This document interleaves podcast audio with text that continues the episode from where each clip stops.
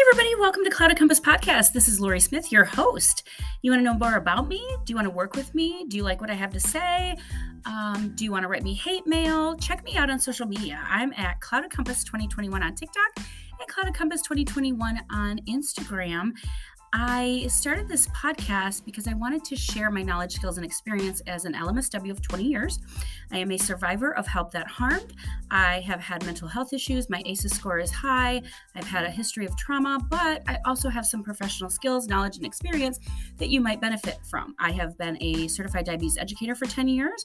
I have worked in um, doctor's offices as a care manager with chronic health issues. I am certified, um, I'm a certified anxiety treatment provider, certified um, trauma provider, certified in compassion fatigue, addiction informed mental health, and most recently, a human rights consultant. I am the author of the book Life Hacks with Life Hacks Tips and Tricks for Accessing Your Inner Resilience. I am the owner of Resilience Coach, which is an outpatient behavioral health therapy. And most recently, I am the owner of Clouded Compass Coaching, Consulting, um, which is part of this podcast. I have courses in um, recovery oriented material, uh, neurodivergent um, information coming in. So I have courses, I have webinars, I have um, guests on my podcast, I have merchandise coming out soon.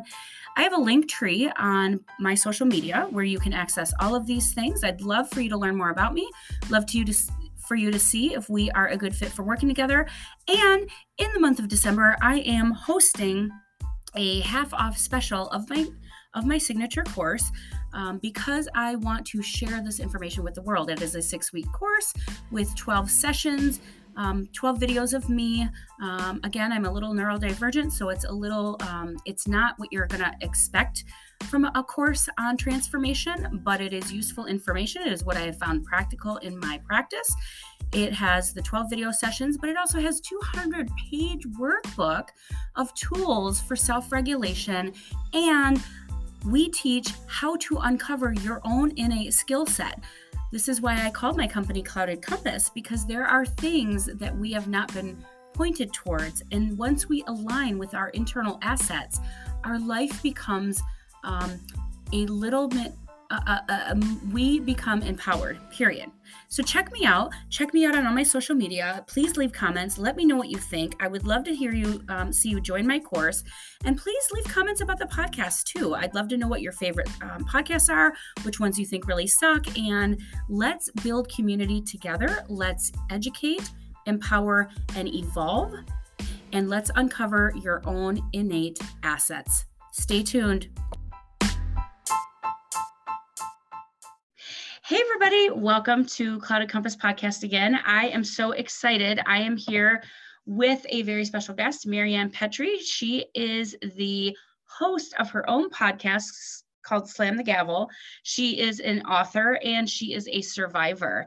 And so that's all I'm going to say about it. I'm going to hand it over to Maryann. And Maryann, um, tell us a little bit about yourself and what um, what your podcast is and how you got into it. And let's just let's just have fun. Okay. so, you know, you have to go through a, an experience that is unpleasant, such as family court and the injustices, the collusion, the conflicts of interest, and um, the sneaky ways of family court to destroy a target parent. And um, I have decided, you know, when people were saying what happened to the kids? You know what happened to the kids? That's when i decided to write the book dismantling family court corruption why taking the kids was not enough which can be found on amazon. Uh, but you know that felt good to write the book to get it out and get my side of the story out because the collusion as i told you before was the ex was yes. married to a woman who worked in the courthouse. So everything was rigged to begin with. So writing the book really helped uh, alleviate the stress of when someone says what happened to the kids it's like well you can go find the book and read about it i know that yeah. sounds horrible i've developed a dark sense of humor because of this but yeah. uh, from there i decided you know i saw other people running podcasts on this type of subject and i thought well i'm going to start my own slam the gavel and that can be found on all platforms as well as YouTube. And I got into that uh, September 20th of 2020. And um, I'm in my. So, for those of you, um, just I want to pause there. For those of you who are wondering about her backstory, I interviewed you last year. I don't do podcast numbers because my brain doesn't think that way, but I will link it to the podcast notes. Your story is that you had an incredibly difficult time in the courts.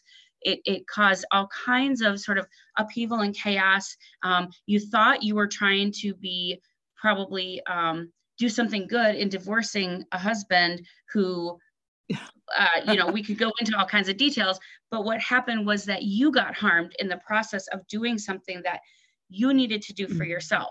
So her, I'll link to that podcast episode. She's went, been through hell. She wrote this book, which I want to touch on the book a little bit before we get into the podcast because what did that do for you? Because again, when you're in a traumatic situation and people are asking you all the time, it's like it's like when somebody dies, they just, oh, how are you? Oh, you know, tell me your backstory. I am exhausted. I don't have time and energy to tell you this. So, what did writing the right. book do for you? It just, it was a regurgitation of all the emotions and um, the the trial scene is in there. It's not and the book is really not all about my horrific experience. I went into depth about Title 4D, um, right. child psychological abuse, and I've quoted Karen Woodall, Dr. Childress, um, uh, Attorney Nick Bala. You know, so I've got um, more of a, a, psychological dissertation in there, which was very stressful. I was just glad yeah. to get it out uh, right. because there was more and this is how this works you know like if people don't understand well if even go towards the back of the book this is where all these the documentation from psychologists are there even dr mark grossman and that just helped to explain my side of the story mm-hmm. and you know you get all sorts of comments from people when a book comes out and someone actually said well this is just her side of the story i'd like to hear his side of the story and I mm-hmm. was kind of, you know, um, like thinking to myself, well, dig up the transcripts yourself. He had his exactly. right. It's all in the court record. Right. It's all in the court record. If you want to look it up, I already paid for these transcripts and no, I'm not going to make copies and send them to you. Right. Uh, we're not re-victimizing. Yeah, we're not. And I, I said, we're not going to re-victimize the victim. Okay. It's just not happening. Put, yes, and one thing down. that I hear though in you writing the story, like you said, you didn't just focus on yourself. You shared pertinent information that could help other people in that book. Yes. Going yes, through a custody battle. Right. And it was really a handbook because it's only 150 pages. So it's a handbook for parents that maybe are thinking of going to family court. And my message is don't go there. But you know if you get sucked into it which is what happened to me because you know a little bit of the background was i was co-parenting beautifully with the ex for mm-hmm. almost 10 years and people need oh to know this God.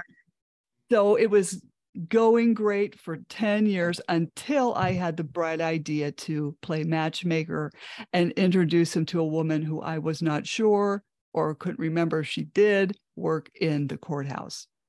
And that's when the trouble began. Oh wow. So wow. people you know pe- people think i went through a divorce and then into this custody and it's like no we were fine for 10 yeah. years.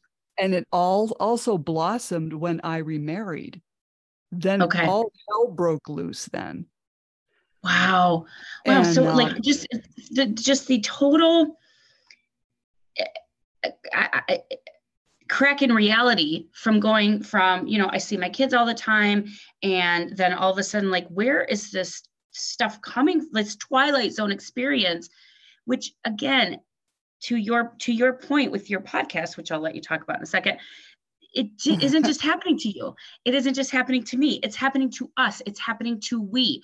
So tell us okay so in 2020 you decided you needed to talk about these things on a podcast. Right. Right. I needed to uh, let people know and talk to other parents as well as experts on the travesties of family court and the damages it does to the family. And it's designed to do that, actually. It's just, uh, uh, as other guests have said, it's a very well oiled machine. It's designed and working beautifully because it's a 50 to 80 billion dollar a year business. Yes. And I will add that prisons are a business, pharmacological medication, which I do support in some cases, is a business. Foster care is a business. I mean, these are oh, all yes. now to the point where they're very well oiled machines. But why do you think it's set up that way?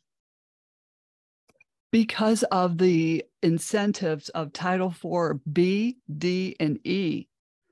And okay, what is that for my listeners who don't know anything about the courts?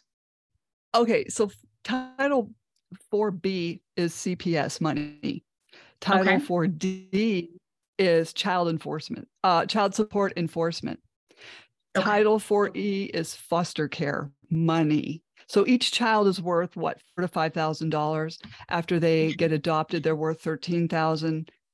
Okay, uh, that's what people have been telling me, and every state is different. So I can't say the exact figures for sure because every state is different. But this is a when you say worth it, worth it to who? To the state. Okay, uh, they, so the state they, gets money. Yes, for every child taken out of the home, they get a kickback, and so does the caseworker and the agency.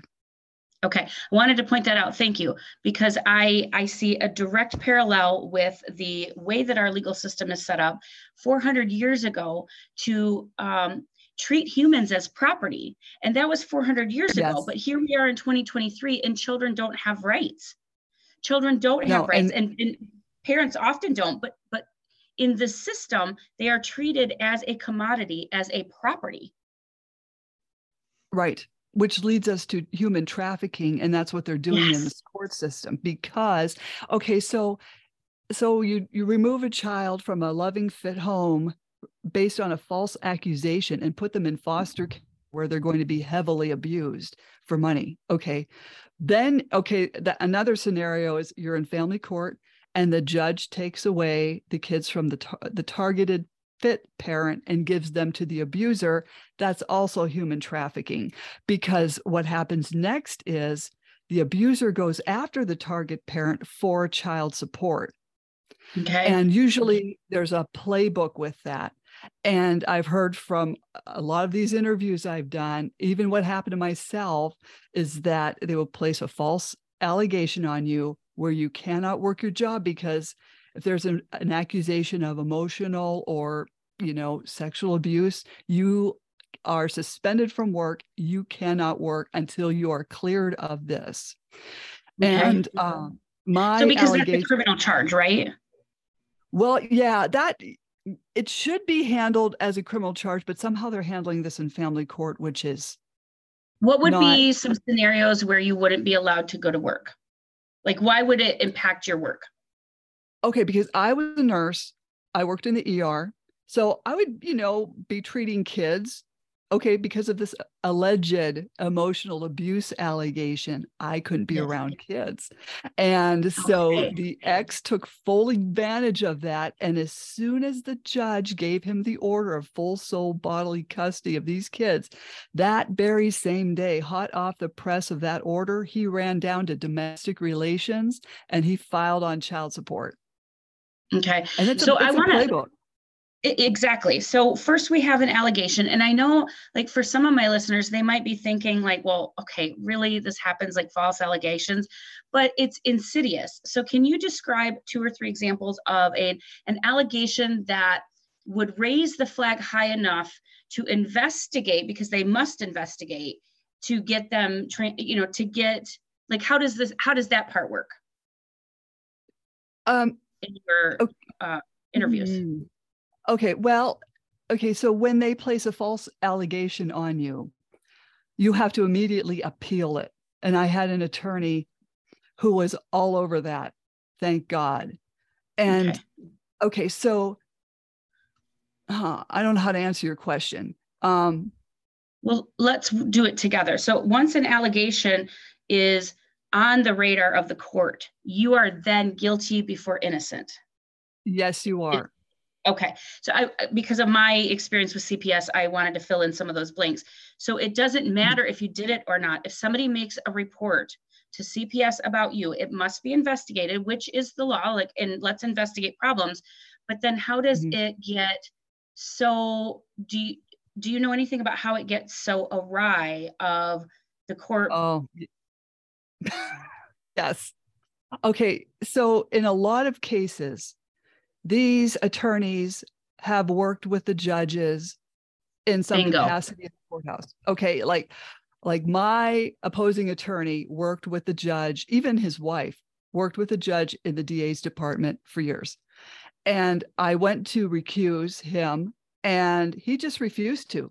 And we had just started out the case, and the judge says, I know this case better than anyone else. It's like, how can you? We, we've only just begun. Right.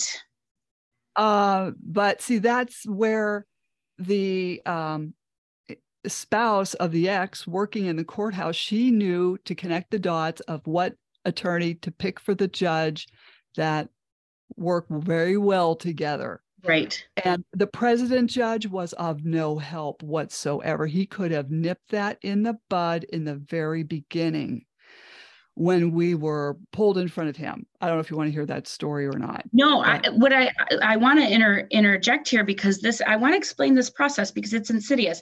So again, you have the you have the complaint, you're guilty before innocent, then you have to have the financial means to go into the court system to defend yourself and then it depends on who has the the who can afford the attorney who has the connections to make the mm-hmm. agreement. And whoever unfortunately in the legal system whoever has the most money tends to get their needs met. So then we have this again human trafficking situation where kids are just um, you know uh, moved from home to home precisely because of big uh, good old boy relationships. Is that what i'm like is that your experience Yes, yes. And uh it was just amazing to watch because you know i i had two attorneys and i had racked up um a loan then i started swiping charge yes. cards uh. because you had to because when they took the kids away then it's like i had to fight the child support battle because yes. the judge the child support judge wasn't getting it through her brain that, okay, this person has been suspended on allegations. We're waiting to hear the result of the allegations. If the allegations come out that she's exonerated and innocent, I'm going to wipe away the child support, which is what she should have done. But no, she continued the charade that I could work as a full time nurse when I was always per diem my whole life, pretty much raising these kids. Okay. And then what she did was inflate the child support arrears to three. Uh, she upgraded it to 3,000, bringing me to 15,000. And yeah. this is what they do. And this is like completely illegal. And yeah. then, but what we didn't know was okay, so I was indicated in November and we had to wait for a hearing, which was on April 15th before uh, CPS judge. Yes. And we did really well and then but you have to wait from April to June to see if you're exonerated. See how long this wait takes? without without an income. Without an income, because yeah. I did apply for, for unemployment. They did send two checks, and I thought, oh, everything's going to be okay. But as soon as they found out about that indication, they completely stopped the unemployment. So this affects your ability to access resources Right. Wow. Okay. And that and that meant my husband had my my current husband had to take jobs out of the state to make more money to make up for my income. Now, I found it very unusual in the caseworker's report that she was stating that um, I was complaining that my husband had to take jobs out of state. It's like well, when I met him, he was already taking jobs out of state. He let me know up front that if we get involved in this relationship, I I'm barely home. And I you know, and I understood that. But that's not what I was complaining about. And she yeah. was trying to say that I was complaining because I wasn't getting enough child support. Then she was focusing on my ex's pension fund. She knew more about his finances than I did. she was so focused and fixated because she um even in court was just going after my my complaints of child support which really I didn't have any. Um and then um I I think I did ask him for an increase but bear in mind when we co-parented well he asked me do you need help with child support? I said just a little bit. I said I don't need you know um a whole lot. I you know so we agreed on a figure and we went with that figure for six years but then you know inflation happened i did ask him for an increase. She didn't like that. His wife did not like that. Oh my gosh. And so see, we so we have again so uh, yes we want to place children where they're financially sound but you have a financially well-off person against a person who we don't even know yet is guilty or not but they can't afford to go to the court or they can't afford you know a job or they're getting behind in child support now when we don't even know if they're guilty and so this creates just a, a situation where the children are placed with um, just not for the reasons of the well-being of the children Right. Right, because the the caseworker uh, perjured on the stand and said she she removed the, the the kids because she had she knows fit parent. I'm like, wait a minute, I've been a registered nurse for almost 23 years, and now, you know, yeah. not only her but the the opposing attorney and the judge were calling me batshit crazy. It just doesn't hmm. work that way. I mean, this was okay. So the the the the glitch was, and this happens to a lot of parents, when there's been one false accusation, it's usually followed by another. So as soon as I was exonerated of the first one, four days later comes down another false oh, accusation of emotional child abuse, which I might add was filed in April, uh, I think it was between April 10th and April 15th. Now, bear in mind, the kids were taken March 2nd. So they were out of my custody. Um, yeah. I, I mean, I barely saw them. Uh, if I did, it was supervised visits because you know I'm so dangerous, and uh, there's right. a dark humor. But uh, you know, there was no chance to. Anyway, um, yeah. So the judge, even though I was exonerated of the first charge as we went through the summer, because the ex was withholding even though the judge, I had two judge orders for visitation on like, I think it was Monday, Wednesday, and Friday. The ex just, you would drive to the house, the lights are on, and no one's home. So he wouldn't let me see the kids basically all summer.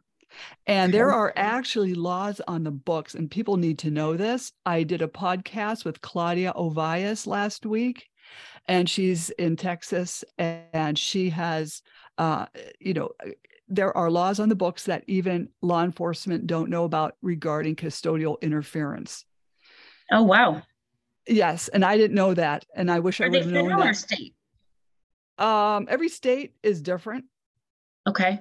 Um, it uh, you know if a parent, I guess you'd have to listen to Claudia, uh, Claudia's okay. podcast, but it gets to the point where if a parent does this uh, so many times or whatever, it can turn into a felony. And he should have oh, been wow. charged with oh, a felony. Wow. Okay. So I so definitely, yeah. If, if um if that podcast tells like where to find those laws because i think a lot of parents in this situation would benefit from that. And i just don't think I, my experience um you know i've i've worked with a lot of child abuse and it does happen. But the mm-hmm. way that it's dealt with in the courts is is twilight zone-ish. And I don't think in general we are savvy with our rights, but I mm-hmm. particularly parenting. Like we just, where do we look? Like I'm not a parent, but like nobody gives you this rule book. You know what I'm saying? Like nobody explains to you how the courts work. Yeah. And I know that you did your own case and all that. Like there's so many opportunities to understand your rights. But this is why I want people to listen to your podcast because you explore all these yeah. things with experts and ex- people, parents who have experience with this. Mm-hmm, mm-hmm. Um, it's just very, um, like you said, everything happens very insidious. Yes. Like w- with my oldest, you know, I believe the brainwashing, and I can look back and say, yes, it started at age 10 with her. then you know things just started getting rougher and i thought well you know maybe it's hormones maybe she's trying to assert her adulthood at the age of 15 uh, whatever um, and then 16 it got worse and then 16 going on 17 it really got worse. Mm. um, there was a huge fight in the living room between her and myself and it involved her wanting to go on the birth control pill and all i said was you have to be monitored. A family doctor is not going to give you the birth control pill. You have to go to a gynecologist. She says to me right away i'm calling a judge because she knew that language. Yes and i thought she's saying that? And then she stormed upstairs. And then sure enough a month later we've got cps at our door. Oh my goodness. How many like and and that's can I can attest that that is not a pleasant experience for anybody when CPS knocks on your door. It's just very scary and intimidating and frightening. And so to have it happen more than once and to not really not really have strong evidence as to what you exactly did wrong. Right. Um, because emotional abuse is really really hard to prove unless you have specific examples. And it typically is not something that they go to the courts with. You got to build a case but it's yeah like you and your daughter had a disagreement and then because yeah. she knew her rights she yeah. used them. Somebody educated her to use them. It's right because you had a, a case quote unquote and a history with the courts you were already on the radar as guilty. So that's oh, yes. how this is how we create this is how we criminalize people. Yes. And, and pathologize how, basic human behavior. Right. And uh, you're working with you're dealing with a bunch of sociopaths. And when the judge said on march 2nd that he was giving the father full custody his entourage like his pews were filled with um, you know his, his wife her sisters the grandparents who have known me for 20 years. And i was praised so much for raising my kids very well by themselves. They all stood up laughing clapping and cheering. And my attorney we just looked at each other like what the heck is going on here. So we let them leave first like we don't want any contact with yeah. these people. And then as we were it's a winding you know um, way to get out of the courtroom. But the wife was in the hallway crying to her sisters. And my lawyer said what does she have to cry about? I said i don't know. And what happened was when I was exonerated, the judge didn't care. Of, now, this is on the first indication. He continued the charade that I was still emotionally abusive and mentally ill. And then what he did, though, even though I was under a second indication that August, when he found out that I wasn't seeing my kids, then he uh, ordered uh, unsupervised visitation. I could have the, the boys every other weekend as a non custodial parent. And as soon as he said that, the entourage flipped out and was yelling and screaming. Oh, Lord. And it was like, my, yeah, well, my, my lawyer said to me, This has never been done. You're under an indication, and he's giving you those kids unsupervised. He said, This is a miracle. Do you realize that? Mm, but not your daughter. She wouldn't have anything to do with me. Okay. No, by that time. It, yeah, because she had been sequestered. She recommended to the judge, I believe, twice and I've got the transcripts that she recommended that the, the boys would be better off with their father. What I find remarkable about these situations is that um, everybody, this is like a, this is like you said, the entourage. It's like a sporting event yes. where we're picking a winner, and none of it is based on the well-being of the child. Right. And it, it, it on the surface, it is right. Like, oh, here's my decree. They're safer here except for this convoluted sort of like good guy, bad guy bullshit that we get.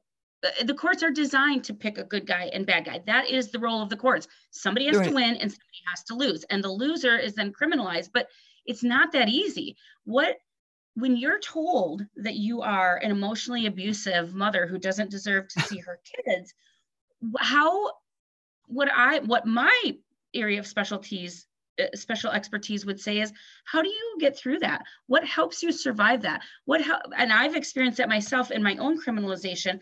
How do you survive an experience where the world is telling you you're one thing but you know very very clearly that you are not what they're telling you?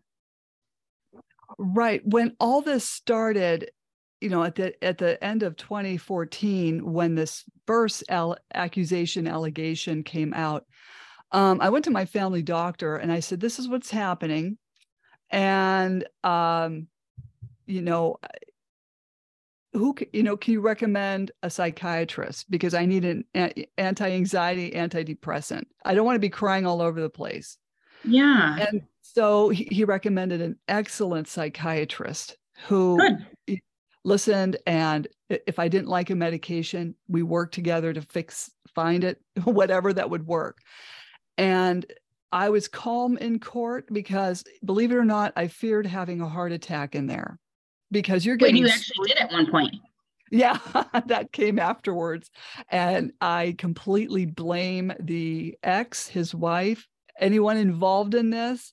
I actually s- sent out a letter um, and I CC'd everybody. We're talking the governor, attorney general, all the attorneys, everybody involved saying that you know if anything happens to me they will be held accountable mm. and this, mm. this was after the heart attack okay wow but and i don't know um somehow you have to stop this somehow and it seems like with that letter with everybody knowing yes. what, what's going on it, it, i don't know my one attorney that i hired afterwards when i won the superior court rolling on the child support to be fixed which never should have happened to begin with.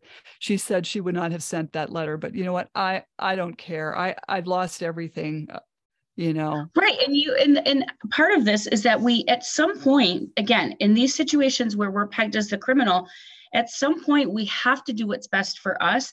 We can no longer capitulate to people who don't have our best interest in mind.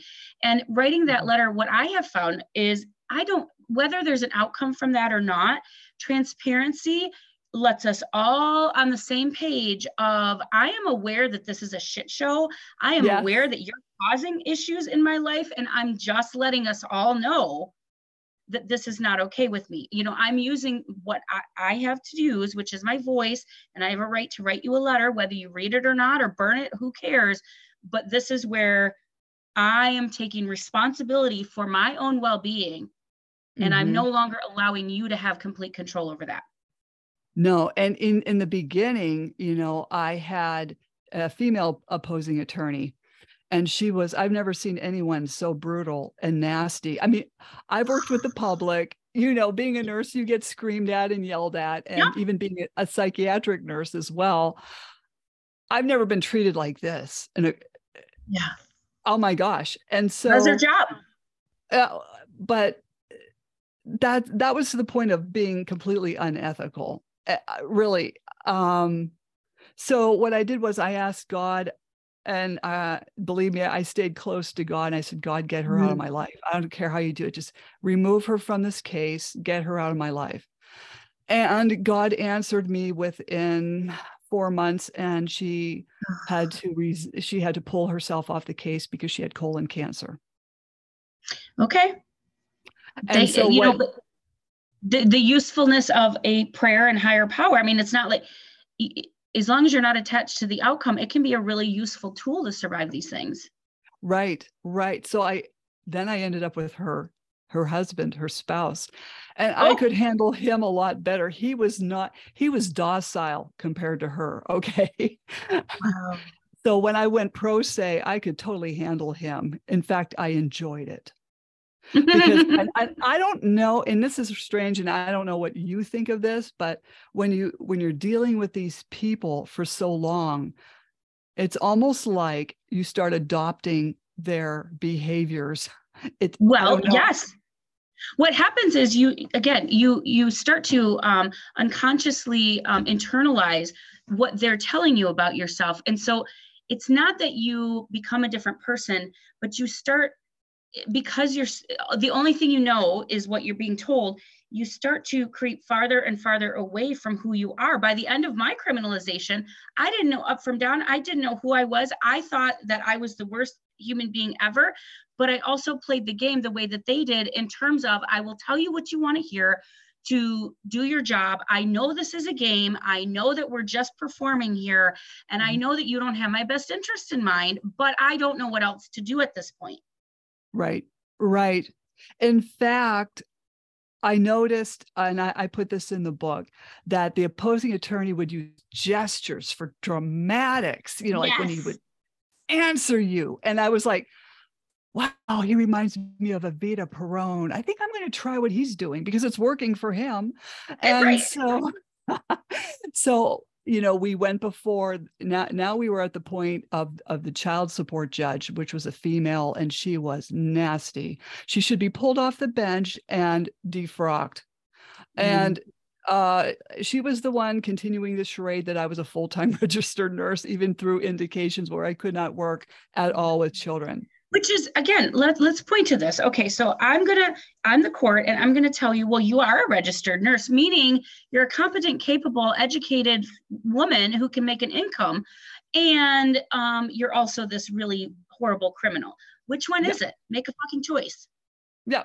And the thing was, you know, the opposing attorney standing there calling me mentally ill. How can right. you make someone who's mentally ill and not able to work, really legally not able to work, yes pay child support well and to to to top this off again with with the uh, just the insidiousness of this process you had not been on any psychotropic medications before this no. And, uh, like regardless even if you've been in like 10 5 years ago who cares but because of this you are put on psychotropic medications to allow you to endure this.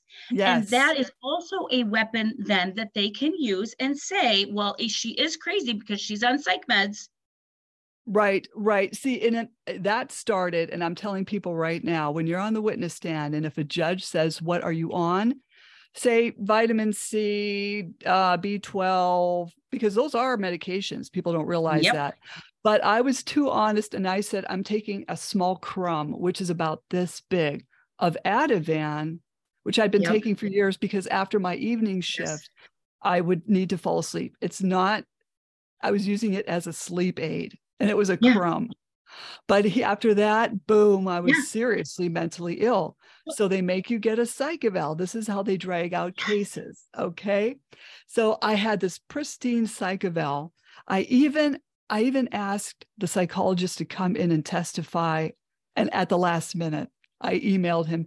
Sure enough, I see him coming down the hall on that day of that trial. And he sat in the chair and he shot down the whole opposition. Did it oh. help? No. The judge still continued the charade. He didn't want to, mm-hmm. he didn't want to hear what that and, and that psychologist had to say. And he had credentials that were so long. Uh, he was he was brilliant. Yeah. Yeah. And, and so I, Go ahead. Oh, the, the opposing attorney said, Well, do you see her mental health re- declining? It's in the transcript. He said, No, not at all. Oh, wow. Uh, uh, wow. but still. This is, again, another hook where this is my, I get so rageful. Women who, if they have ever used a substance or have ever used a psychotropic medication, that will be pulled up in court, and men too, but more to the point of women if you've ever had a substance use issue and you have children, you are automatically criminalized. Let's say somebody has chronic pain and they're taking opiates.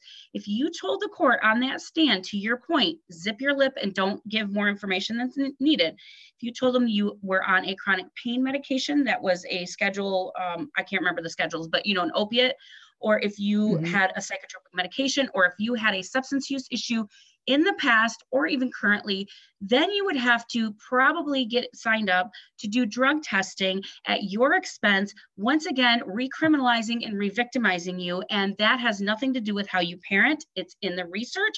Yes, substance use can cause damage in your life. So can mental health issues, and so can an invasive court that is carceral and wants to paint you as a criminal. Yes, Yes. And, you know, I, I thank God I was on those medications because it kept me level headed. Uh, yeah, right. So, I hear you. Uh, when I was on the witness stand and the judge, and this is after the CPS caseworker perjured herself all over the place, he asked me, the judge said, So everything you that she has said is a fallacy. And I said, Yes, everything she said is a fallacy. And then he yelled at, like he really boomed his voice. He said, You are appalling on this witness stand. I'm like, because you're acting like they are. Well, I, you wanted the truth, right? When you exactly. raised your right hand. Uh, well, and by that point, it sounds like you had had to like you had figured out the words, the language, the the hand movements, all of these things. Like you were mimicking their exact behavior, and now it's right. now you're the problem. Like again, like this is yes. so gross. So this is this is one case, but what if anything, is different in what is the same about the people that you interview on your show? Everything is the same. Everyone mm. I talk to with their cases, um, it's a different scenario. Uh, same case, different scenario. Yeah. It, the it's the same playbook plays out against you know good fit parents moms and dads that uh, you know the, these courts are churning this for a reason yes. the reason is to turn our children and give them personality disorders turn our children against us and then when they grow up they're going to have problems in their relationships right. because of the past trauma and then they're going to put some nice person like you know who came from a nice family through this and create more havoc in their lives and then it, the cycle just continues and that's what they want yeah so from a from a social work perspective on this um, the African American people and women specifically have known this for centuries. Oh, okay, hundreds of years. Indigenous women have known this for years. If the state is involved in your child's care, they will start dictating to you how that needs to be. And that started with us going in. By the way, my own profession is not clean in its reputation. We would do the white glove treatment. And if, you know, if your house was dirty, we would say you were a bad parent back in the day.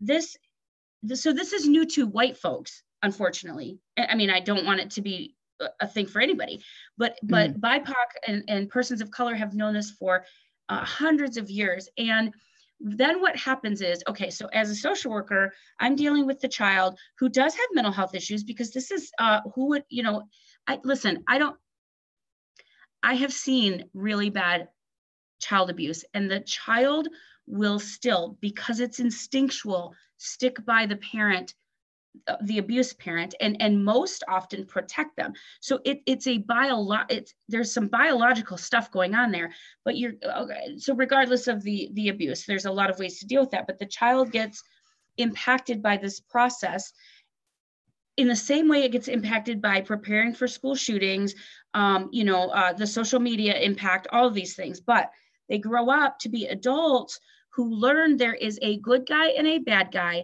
that that itself is a trauma response. Humans are just not that simple. We are very, we're, we're complicated, but we're simple. We're not all good and we're not all bad. But what you can do with a 17 year old who's out doing drugs and shooting up the town because he's got mental health issues is you can throw him in jail. And that is a moneymaker because we have for profit prisons. Most of the people in jail, uh, regardless of the crime, most of them have a history of trauma. Why are we financially commodifying trauma so that again it's not i'm not like anti-state. I'm an abolitionist but i i mean i think there's regulation that needs to happen. But if the state is making profit off of somebody's pain it's a tale as old as time. It's been happening since our country started when we again human trafficked uh, persons of color into this um, mm-hmm. country and clear cut the indigenous land. That is a very American way to deal with these issues. We are not we are far more educated than this as a culture. I believe in my heart we have far more knowledge, skills, and experience that we could be sharing. There are different ways, better mm-hmm. ways, and the entire other part of the world has different legal systems that that do mm-hmm. this differently. And so again, yes, we are commodifying trauma and then we are calling people bad and that is easy to throw them away. Then it's easy mm-hmm. to throw them in a cell. But to your point, this is starting to happen up the chain to mm-hmm. people who uh, ha- had no, you know, they're fairly functioning, highly mm-hmm. functioning, and now it's happening to them. So, what do you hear in your podcast on what, uh, in your interviews, on what people are doing, can do, have done? What are the outside of the box ways that people are addressing this? A lot of people have been court watching and going on ah, Zoom. Fiona Apple, by the way, is also court watching. Yes, court watching is when you can go into a court and volunteer to listen to have a right. witness. What makes me angry about that is we have to do that on our own voluntary time. Why do citizens need to be in a court making sure the court does a job? Like it's just gross to me that, that we have to go to this level. But yes, court watching. Oh, yes. And you know what you have to do especially on zoom and you can see these judges behaviors and they will have a pro se trying to do their eh, closing arguments and when he doesn't want to hear anymore he just mutes so not only do we need cameras what wait that is a yeah. violation of free speech right that see this is why we need tamper proof mics i know cameras are important but we yeah. need tamper proof mics so he can't he can push the button all he wants but that person's going to finish what they have to say uh, can you can you hold that judge accountable for for muting you? Well, people the, the court watchers should file a complaint. And it's it's not on the judge's ruling. You don't want to file any a complaint on a judge's ruling. You want to file on their behaviors. He yelled at the pro se. He muted the pro se. Um, he he smirked. He was looking at his cell phone he was on the computer while the pro se was oh my god. speaking. Okay these, these are the things that these court watchers and i beg all of them to report these judges and opposing attorneys who are laughing when a pro se is crying trying to get through their closing arguments. So you know i have reported it goes nowhere. If he okay so if a judge mutes the the um, vo, um sorry, if the judge mutes, is it in the court transcript transcripts at least what the person says? Like, where's the court uh, recorder? That's a good question. If if they're muted, then it it's not on the record because it can't be heard.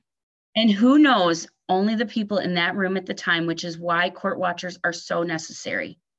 Right. And a lot of people don't want to do it. I mean, if you're retired and you're bored and you don't know what to do with yourself, right. please go you know what? It's going to be it's going to be eh, you have to prepare yourself to see um i know carnage. I mean because you're going to see people be verbally abused.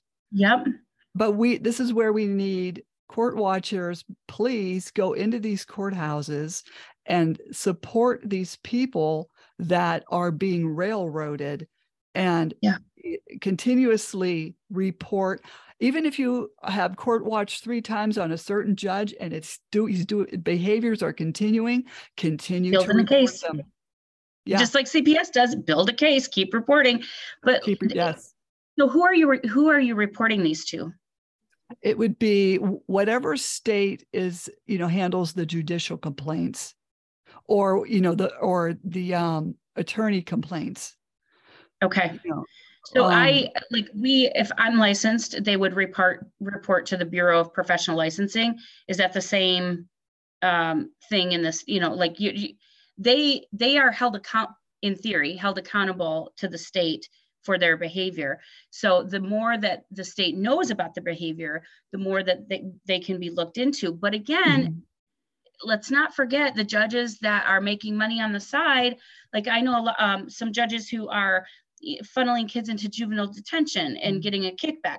So, so the yes. judges are very well connected. We are literally up against the highest ability of power. They know, they know who to know. So this is this is a real uphill battle. Okay, so there's court watching. What else are are people doing that are um, that's that's interesting on your radar? Um, you know, they uh have have um written books. Okay. And told their story. they have started um they have started their own court watching groups. Okay. You know, they have started trying to legis- legislature uh, policy and stuff yes and that that is also helping as well um another thing that is, what kind of can you say more about that? What is what are you seeing happen in the policy arena? That you know that this is very sad not a whole lot. Okay. Um i've heard on from my guests that legislation all, it's all lip service. You know you can tell them your problems and what's going on. And and uh, apparently that doesn't matter because bear in mind this is an 80 billion dollar a year business yes. Yes and to the point of the legislatures you have they have to see the numbers. They have to see that this uh, is impacting enough people.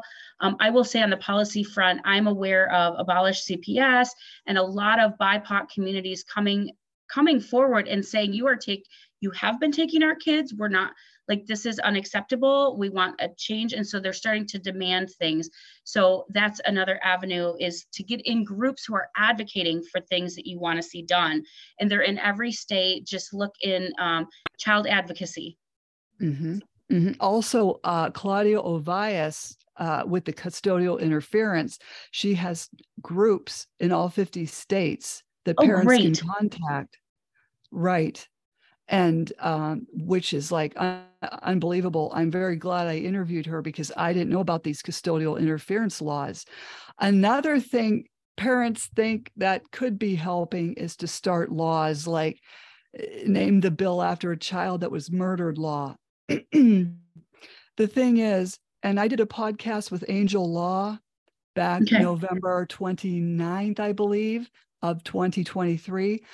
And she says, you know, what another 501c3 we're, we're going to have a, another bill or a law eh, eh, still children are being murdered at pickup right. and drop offs it's does you can have as many laws as you want. It's still happening. In fact one law is kind of frightening to me because I've had false allegations that if passed, this law would make it so a judge won't need a conviction, just evidence or good reason to believe oh, one parent is a threat to the child or the other parent to stop visitation rights. And when I heard that, I was like, you got to be kidding me. Uh, this happened to me and I yeah. was no danger. Okay. So I, okay. If a judge wants to figure out who's trying to withhold the child from the parent, you know, it, the judge should have a psychology degree. The attorneys should have psychology degrees. Yeah. In depth ones with person personality disorders. I, I know I'm kind of going off the topic, but these judges have to be aware of personality disorders. How come when I'm court watching, I can see what I, I'm not a psychologist, but from dealing with uh, what I've dealt with, it's very easy yeah. to spot.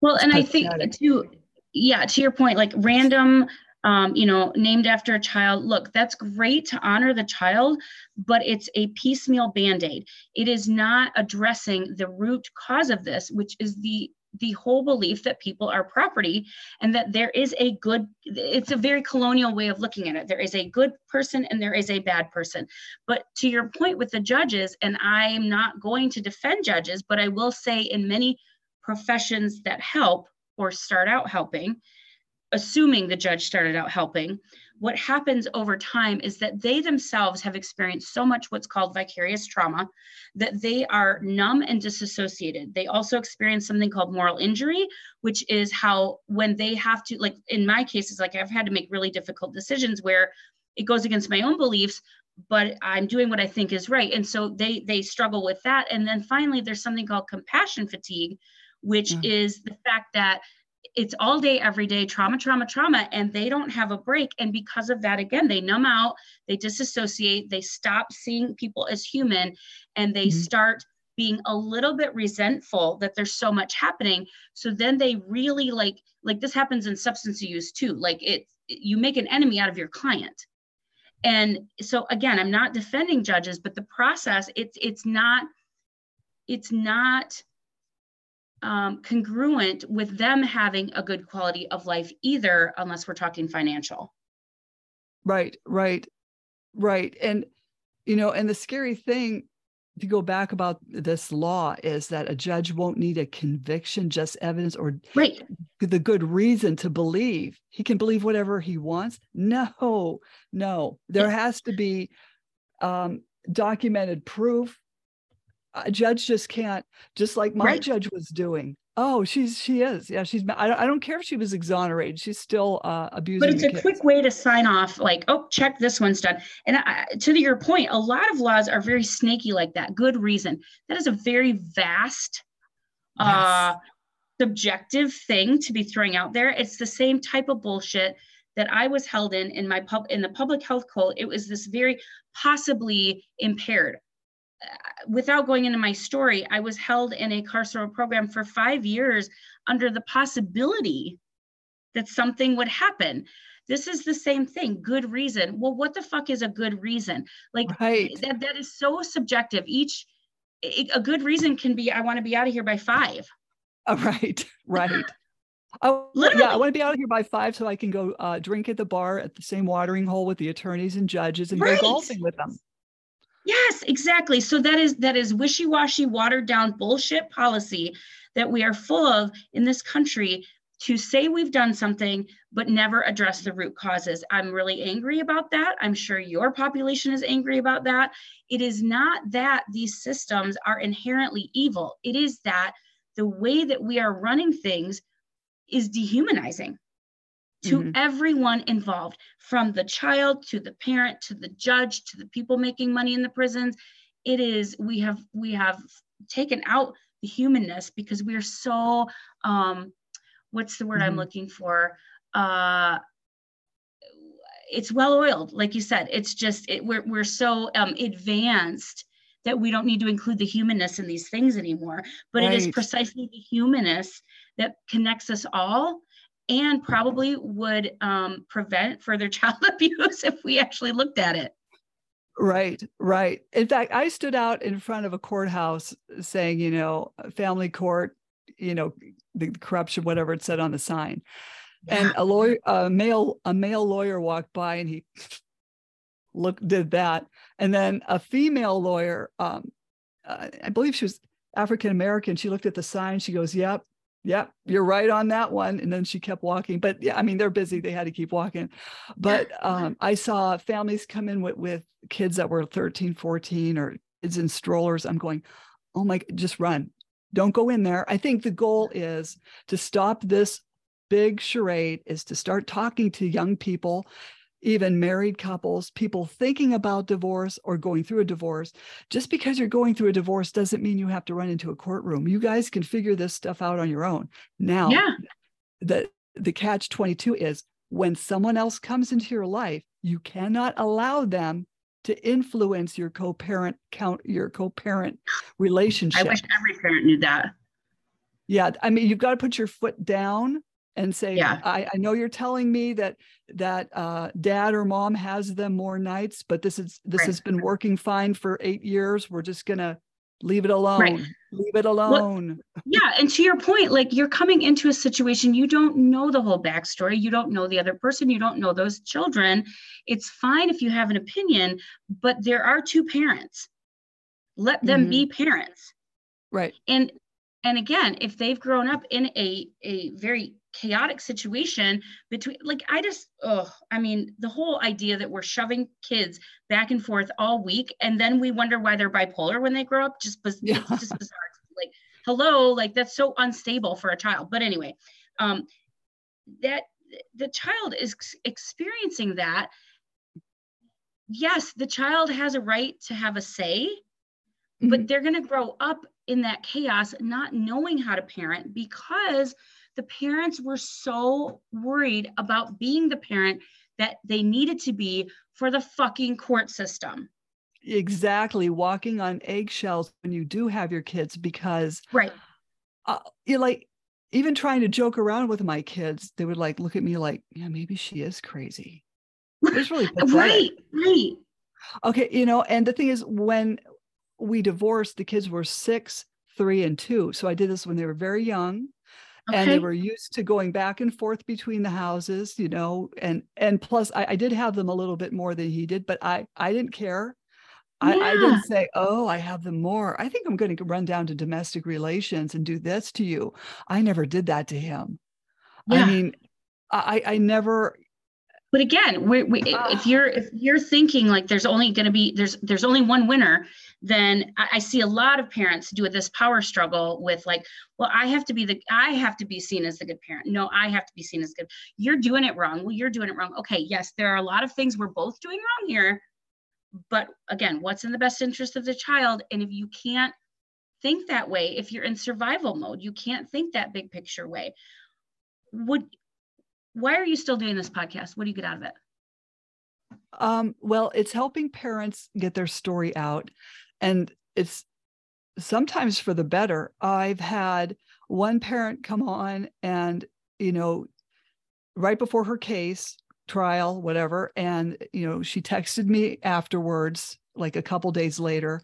And she said the first thing when she, you know, was she got up there into, into your table or wherever you sit the judge said okay i heard the podcast and then cps got up and wanted to terminate her rights and the judge says no she's a mother. She has evidence and she will be heard. And wow. uh, so um, if that if if that can help a parent then let i'm just going to keep listening. I'm going to what what, what i am going to do i think i told you is uh, second week of march i'm just going to do podcasts probably three times or two times a week because i i'm getting compassion fatigue i'm yeah. i'm getting it's starting to affect my health so i've mm-hmm. got to take mm-hmm. care of myself and just yes. just go slow and um i've got enough content you know people can look through I agree. I agree. So your uh, slam the gavel is so full of people's stories, and even if you don't like, so for instance, even if somebody doesn't come on to be interviewed by you, they can go back to your podcast and listen to experiences that are similar to theirs, and use mm-hmm. that as a proactive measure in their courtroom saying well you know on this podcast they talk about this issue so this is further some sort of support for my case they can build their own case by yeah, going through evidence. Sure. Yeah, yeah, they could use it as uh, evidence, whatever that would help their case. And uh, you know, I, have interviewed you, and you've helped yeah. with healing and trauma. I've mm-hmm. interviewed divorce coaches. Um, I've interviewed psychologists. I, I, don't want people to think, oh, it's her again talking about right. family court. So I have a variety of of things. You've even interviewed judges. Yes. I, yes. saw that the other day and I was like, oh, how I wonder how that interview was. And I hadn't listened yeah. to it yet. But yeah, so you yeah. you have tried to build resources for people, it sounds like as well. Right. Right. Yes. And also with ADA advocates, which would really help a lot Absolutely. of people. You know, um and uh, absolutely uh, yeah there's so there's resources on there and people you know people can listen to it do their research and make sure that's what they want to do. They don't have to take my word for it. I always say, "Hey, if you're not sure about what what I'm offering uh, putting out there, by all yeah. means do your research and decide what you want to do." Yes, absolutely. And that's my frame of reference too. Like, I don't have your answers. I have some answers that may work for you, but you're yeah. the one that gets to figure out what works for you. I love that you're doing this work. I thank you for doing this work. I feel like these are unheard stories. And the one thing I want to say about this is to survive any of these Twilight Zone nightmarish situations, yes. find support. I don't care where, but find quality support. Find quality. people who just like you. Find the advocacy groups, find the books that you need to read, find the experts, all of those things. This is never going to be an easy situation. It isn't supposed to be fair. It's not set up to be fair. It is not true justice. It is right. a system that plugs and plays. And so, if you can keep that in mind and separate that from who you believe you are, you might just survive. And mm-hmm. to your point, I don't know what your relationship is with your daughter or children right now, but they have seen a a strong, capable, intelligent woman address her case, stand up for herself, advocate for herself, and take her tragedy and turn it around and help other people. And if they can't learn from that, that's on them. That's on them. Right. Right. So yeah, I, I, so much. Oh, I thank you because I'm going to have you back on my podcast. I love interviewing you. You're a wealth of knowledge oh my god i've been on there like three or four times now and i'll have you back but i'm going to share you with my audience and see um, if we can spread the message because this is happening to uh, just this this it's gross how often this happens so yes. anything you want to share anything else you know what? Talk to people you know i hate to say eavesdrop on people's conversations but when they start talking about you know family court or going through a divorce say you know talk to them and tell them you know you can you know stay out. Just you have to stay out because you they will literally financially drain you and your any help that you could offer your child in the future money will be gone. I've had to tell my my youngest two i've had to say look if anything bad happens i financially can't help you right Right, right. And so again, if you're victimized, which is exactly the the situation many entities want us to be in, if you're victimized, you can't help anybody else. If you're drained of your own internal resources, you can't be a support for your kid. Well, what does that mean? It means I, I again, I have worked for the state, so I'm very delicate. I don't think the state is evil per se, but it means that they oh well go to this doctor who may or may not help you. Go to this judge who may or may not help you. Go to the school who may or may not help you and nobody's yeah. helping you and then you're an adult and then they blame you for your problems. Right. So eh, that's that's that is an american way as old as time and other countries don't do it this way and there are solutions but don't lose yourself in the process right right you oh, have to stay grounded so much. We will do this again. I'll have you back, but um, I will let you go on with your day. I appreciate your time. Thank you so much. Thank you so much. I appreciate you, Lori. You have oh, no idea. thank you. All right, hang on. Thanks, everybody.